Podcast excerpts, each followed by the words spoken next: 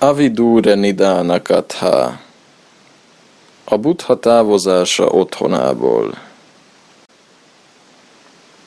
Egy napon a bódhiszatvának kedve támad kikocsikázni a palotája melletti parkba.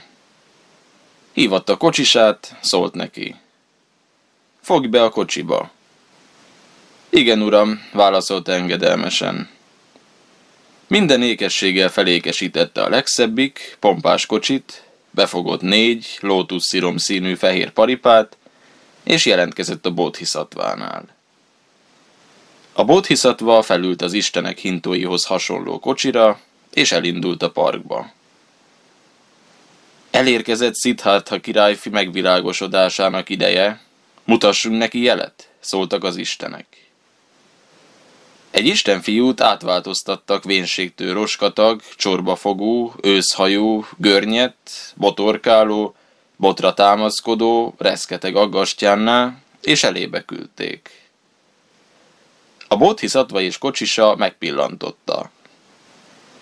Ekkor a bódhiszatva a Mahápádánál szuttában megőrzött hagyomány szerint megkérdezte kocsisától. Kedvesem, ki ez az ember? A haja sem olyan, mint másnak.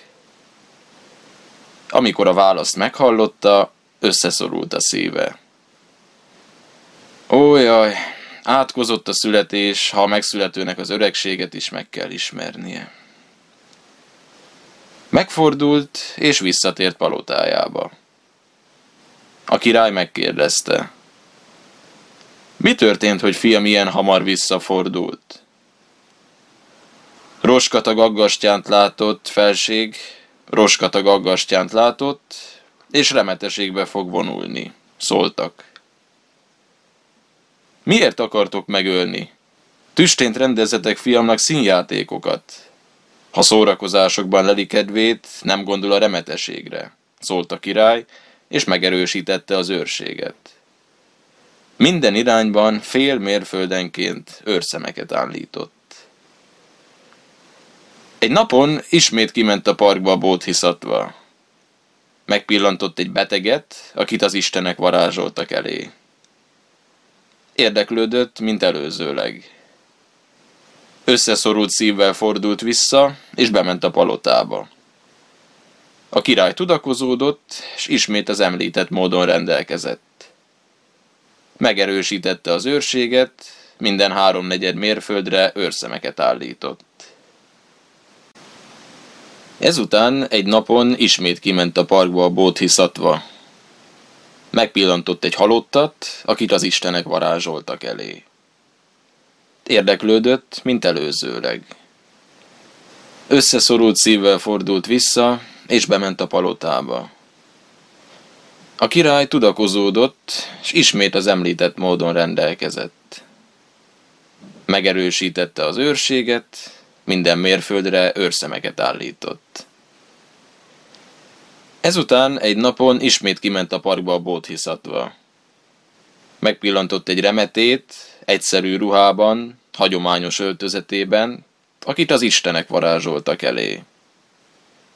Megkérdezte kocsisától. Kedvesem, ki ez az ember? Bár a kocsis a buddha fellépése előtt nem volt tisztában a remetességgel és a remetesség érdemével, az istenek sugallatára így válaszolt. Felség, ez remete, és kifejtette a remeteség érdemét. A bodhisattvában feltámadt az érdeklődés a remetesség iránt, és azon a napon a parkban maradt. Ebben az időben történt, hogy Suddodana Maharaja értesült róla, hogy menye, Ráhula anyja fiat szült. Közöljétek az örömhírt fiammal, adta ki a parancsot. Amikor a bódhiszatva meghallotta, így szólt. Ráhula született, bilincsem született. A király megérdeklődte. Mit mondott a fiam? Fia szavait meghalva, így szólt.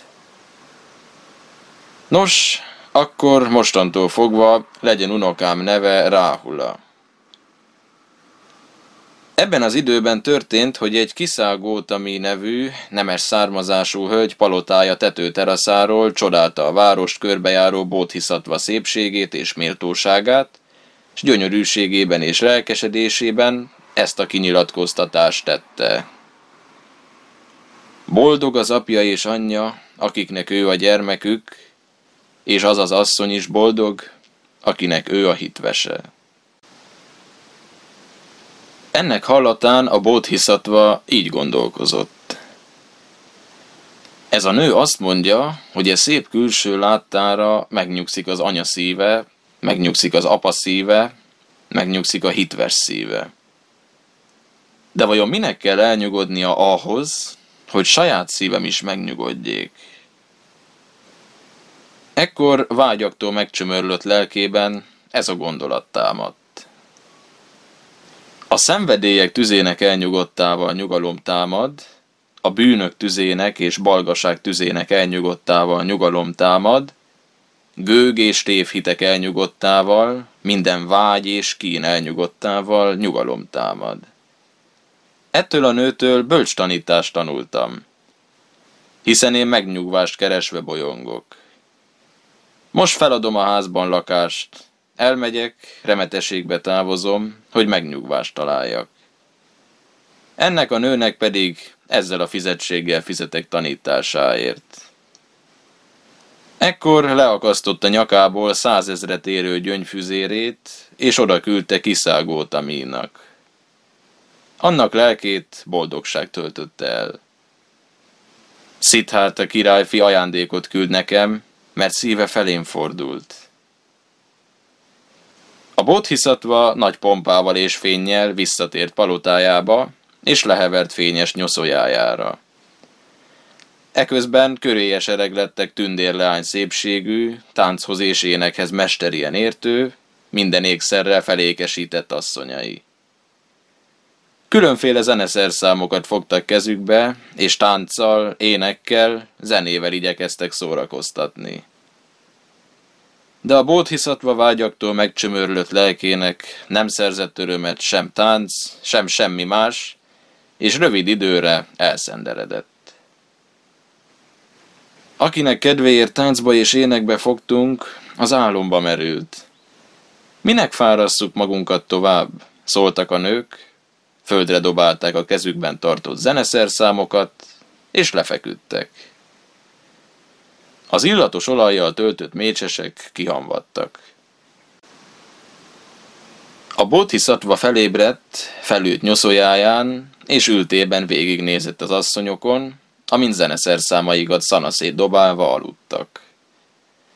Egyesek szájából nyál folyt, testüket váladék szennyezte be, egyesek fogukat csikorgatták, egyesek horkoltak, egyesek álmukban beszéltek, egyesek szája tátva volt, egyesekről lecsúszott a ruha, és fedetlenül hagyta takarandó testrészeiket.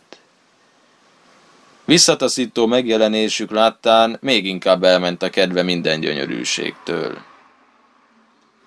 Felékesített, díszes palotája, Indra égi lakának hasonmása olybá tűnt szemében, mint a szanaszét heverő hullákkal borított dögtemető volna, és a lét minden formáját olyannak látta, mintha lángokban álló ház volna.